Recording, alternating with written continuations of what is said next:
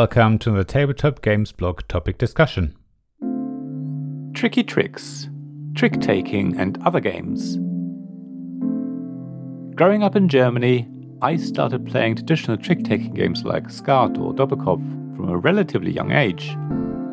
I'm used to the idea of suits, trump, following suit, taking tricks, gleaning information from what cards others play, and much more.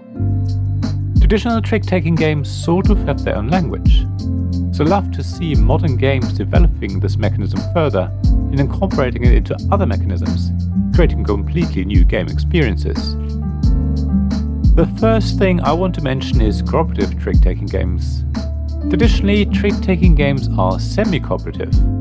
They're basically team games where it's one against two, two against two, or maybe one against one so that trick-taking games can be fully cooperative is an exciting idea for me, and meant I was able to introduce my wife to the genre of games that's so close to my heart.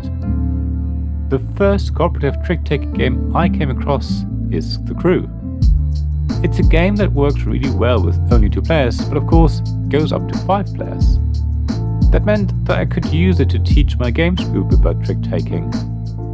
As it's a cooperative game, you're learning together, Officially, you're not allowed to talk, but for anyone who doesn't know anything about trick taking, it makes sense to play your first few games completely openly and talk everyone through why you might want to play in a certain way. Treat them as proper learning games, and hopefully, the concepts of trump, following suit, and everything else starts to make sense to everyone. Fox in the Forest Duet is another great cooperative trick taking game. It's for exactly two players and adds special card powers thereby making decisions about what card to play when much more interesting. It also means that sometimes a bad decision can be cancelled out by a useful card. Then there is a myriad of competitive trick taking games, of course.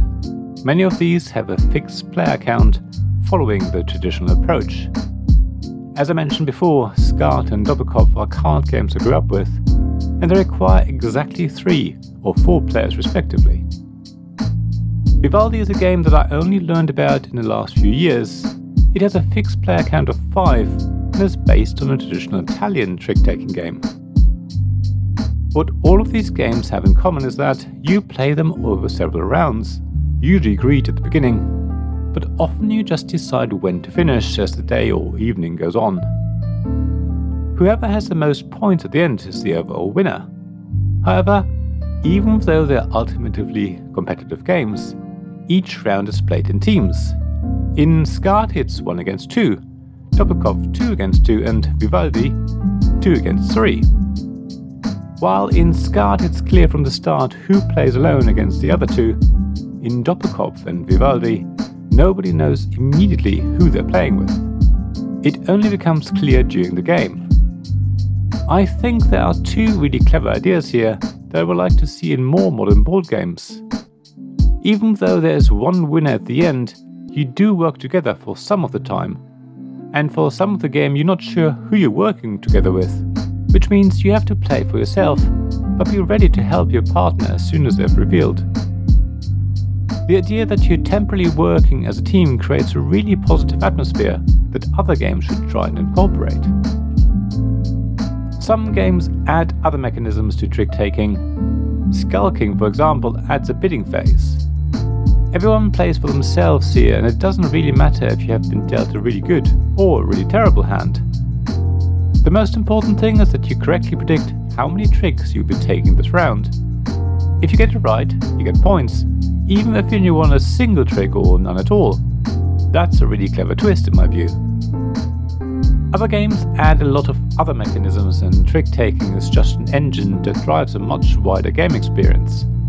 Just look at Brian Boru, where trick taking is used to decide which action players can carry out and in what order, based on the card they played and whether they won the trick or not. It's basically action selection via trick taking. Sometimes you intentionally lose a trick just so you can carry out the action you wanted. What's funny is that on Board Game Geek, Brian Boru isn't listed as having a trick taking mechanism. Instead, it says it's about hand management, which I don't think properly describes it. There are also games that feel like trick taking games, but in fact they are not. Scout is an example. People think they're taking tricks when they play a better set of cards than the current set, but it's not a trick. Scout is actually a so called ladder climbing game, because all you're really doing is trying to outbid the previous player with a better selection of cards. On the other hand, Top Trumps is actually a trick taking game, be it a relatively simple one.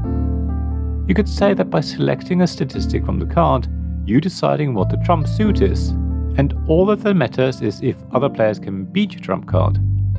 If you look at it that way, you'll find that a lot of people actually have played a trick taking game before. So now I want to know what your experiences are with trick taking games. Have you played any games that use trick taking as a mechanism? How did you find it? What is your favorite trick taking game? If you've not played any trick taking games yet, why not? Are you put off by all those technical terms like suit and trump? As always, please share thoughts and experiences on the blog at tabletopgamesblog.com. I'd love to hear from you. Thank you for listening to this Tabletop Games blog topic discussion podcast.